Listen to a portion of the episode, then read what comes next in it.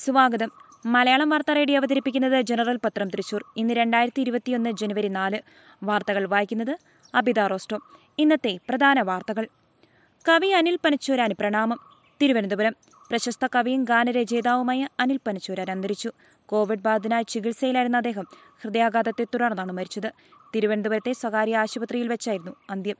ഇന്നലെ രാവിലെ തലകറങ്ങി വീണതിനെ തുടർന്ന് മാവേലിക്കരയിലെയും കരുനാഗപ്പള്ളിയിലെയും സ്വകാര്യ ആശുപത്രിയിൽ പ്രവേശിപ്പിച്ച അദ്ദേഹത്തെ പിന്നീട് ഗുരുതരാവസ്ഥയിൽ തിരുവനന്തപുരം കിംസ് ആശുപത്രിയിൽ എത്തിച്ചെങ്കിലും ജീവൻ രക്ഷിക്കാനായില്ല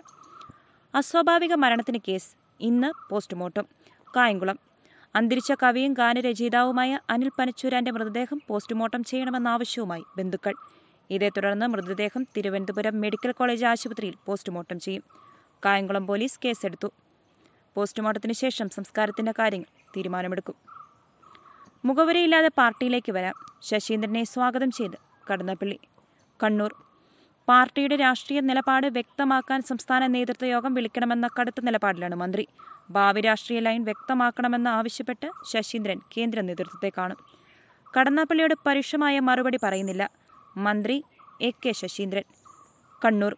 കോൺഗ്രസിലേക്ക് സ്വാഗതം ചെയ്യാൻ കടന്നപ്പള്ളി രാമചന്ദ്രന് അവകാശമുണ്ടെന്നും മന്ത്രി എ കെ ശശീന്ദ്രൻ പരുഷമായ ഭാഷയിൽ മറുപടി പറയുന്നില്ല സ്വാഗതം ചെയ്തത് തെറ്റാണോ ശരിയാണോ എന്ന് ചിന്തിക്കേണ്ടത് കടന്നപ്പള്ളിയാണ് അച്ഛനും അമ്മാവനും ശിക്ഷിക്കപ്പെടണം ആവർത്തിച്ച് ഹരിത പാലക്കാട്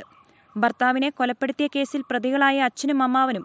ശിക്ഷ വാങ്ങിക്കൊടുക്കാൻ ഏത് കോടതിയിലും വരാൻ താൻ തയ്യാറാണെന്ന് അന്വേഷണ സംഘത്തിന് മുമ്പിൽ ആവർത്തിച്ച് ഹരിത അവർ ശിക്ഷിക്കപ്പെടണം ശിക്ഷ വാങ്ങിക്കൊടുക്കണം എന്ന് അവൾ അഭ്യർത്ഥിച്ചു തെങ്കുറിശി ദുരഭിമാനക്കൊലക്കേസിൽ മൊഴിയെടുക്കുന്നതിനിടെയായിരുന്നു നിറഞ്ഞൊഴുകിയ കണ്ണുകളോടെ കൊല്ലപ്പെട്ട അനീഷിന്റെ ഭാര്യ ഹരിതയുടെ ആവശ്യം കാർഷിക നിയമങ്ങളുമായി യാതൊരു ബന്ധവുമില്ലെന്ന് റിലയൻസ് ന്യൂഡൽഹി രാജ്യത്ത് നടക്കുന്ന കാർഷിക നിയമങ്ങളുമായി തങ്ങൾക്ക് യാതൊരു ബന്ധവുമില്ലെന്ന് റിലയൻസ് ഇൻഡസ്ട്രീസ് കമ്പനി പുറത്തിറക്കിയ വാർത്താക്കുറിപ്പിലാണ് ഇക്കാര്യം അറിയിച്ചത് രാജ്യത്തിപ്പോൾ ചർച്ചയായിരിക്കുന്ന കാർഷിക നിയമങ്ങളുമായി റിലയൻസിന് ഒരു ബന്ധവുമില്ല ഒരുവിധത്തിലും കമ്പനിക്ക് അതുകൊണ്ട് പ്രയോജനവുമില്ല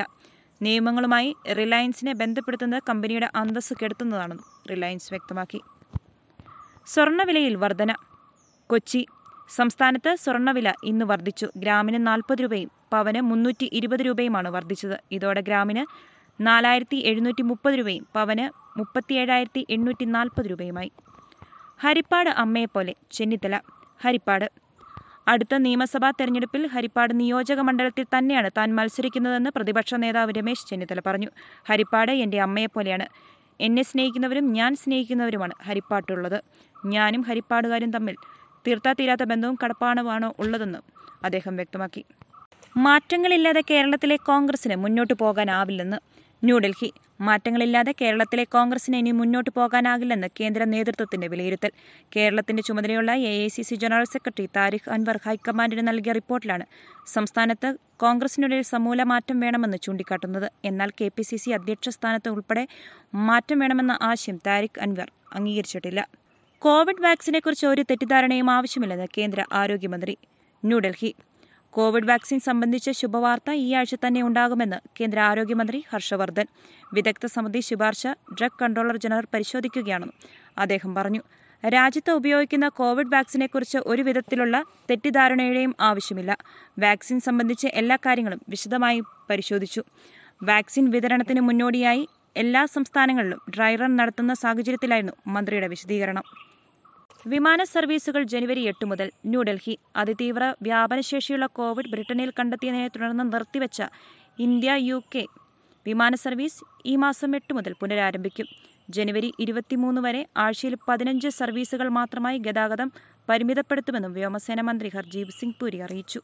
കോവിഡ് കാലത്തെ മോദിയുടെ ജനപ്രീതി ഉയർന്നെന്ന് സർവേ റിപ്പോർട്ട് ന്യൂഡൽഹി കോവിഡ് കാലത്ത് പ്രധാനമന്ത്രി നരേന്ദ്രമോദിയുടെ ജനപ്രീതി ആഗോള നേതാക്കൾക്കിടയിലെ ഏറ്റവും ഉയർന്ന നിലയിലെന്ന് സർവേ യു എസ് ആസ്ഥാന കേന്ദ്രമായിട്ടുള്ള ഗവേഷണ സ്ഥാപനമായ മോർണിംഗ് കൺസൾട്ടൻസ് നടത്തിയ സർവേയിലാണ് മോദിക്ക് അംഗീകാരം പുത്തൂർ പാർക്ക് ആദ്യഘട്ടം ഫെബ്രുവരിയിൽ തൃശൂർ പുത്തൂർ സുവോളജിക്കൽ പാർക്കിന്റെ ആദ്യഘട്ട ഉദ്ഘാടനം ഫെബ്രുവരി പതിനഞ്ചിനകം നടത്തുമെന്ന് മന്ത്രി കെ രാജു പറഞ്ഞു ഫെബ്രുവരിയോടെ മൃഗങ്ങളെ പുത്തൂരിലേക്ക് മാറ്റിപ്പാർപ്പിച്ചു തുടങ്ങും വയോജനങ്ങൾക്ക് സർക്കാർ സേവനം വീട്ടിൽ തിരുവനന്തപുരം ക്ഷേമ പെൻഷൻ വർധനയും പക്ഷിക്കിറ്റ് അടക്കമുള്ള നൂതന പദ്ധതികൾ പ്രഖ്യാപിച്ചതിന് പിന്നാലെ മലയാളികൾക്ക് പുതുവർഷ സമ്മാനമായി പത്തിന ജനകീയ പദ്ധതികളുമായി എൽ ഡി എഫ് സർക്കാർ വയോജനങ്ങൾക്കുള്ള കരുതലാണ് ഇതിൽ പ്രധാനം സേവനം കിട്ടുന്നതിനോ പ്രശ്നം സർക്കാരിനെ അറിയിക്കുന്നതിനോ ഉറ്റവർ അടുത്തില്ലാത്ത വയോജനങ്ങൾക്ക് സേവനം വീട്ടിലെത്തിക്കുമെന്ന് മുഖ്യമന്ത്രി പിണറായി വിജയൻ വാർത്താസമ്മേളനത്തിൽ പറഞ്ഞു ഗവൺമെന്റ് മെഡിക്കൽ കോളേജിൽ ഓക്സിജൻ പ്ലാന്റ് വരുന്നു തൃശൂർ ഗവൺമെന്റ് മെഡിക്കൽ കോളേജിൽ ഓക്സിജൻ ഉൽപാദന പ്ലാന്റ് സ്ഥാപിക്കുന്നു കേന്ദ്ര സർക്കാർ നൽകിയ ഒന്നര കോടി രൂപ ഉപയോഗിച്ചാണ് പ്ലാന്റ് സ്ഥാപിക്കുന്നത് ആശുപത്രിയിലേക്ക് ആവശ്യമായ ഓക്സിജൻ സ്വയം ഉൽപ്പാദിപ്പിക്കുകയാണ് പദ്ധതിയുടെ ലക്ഷ്യം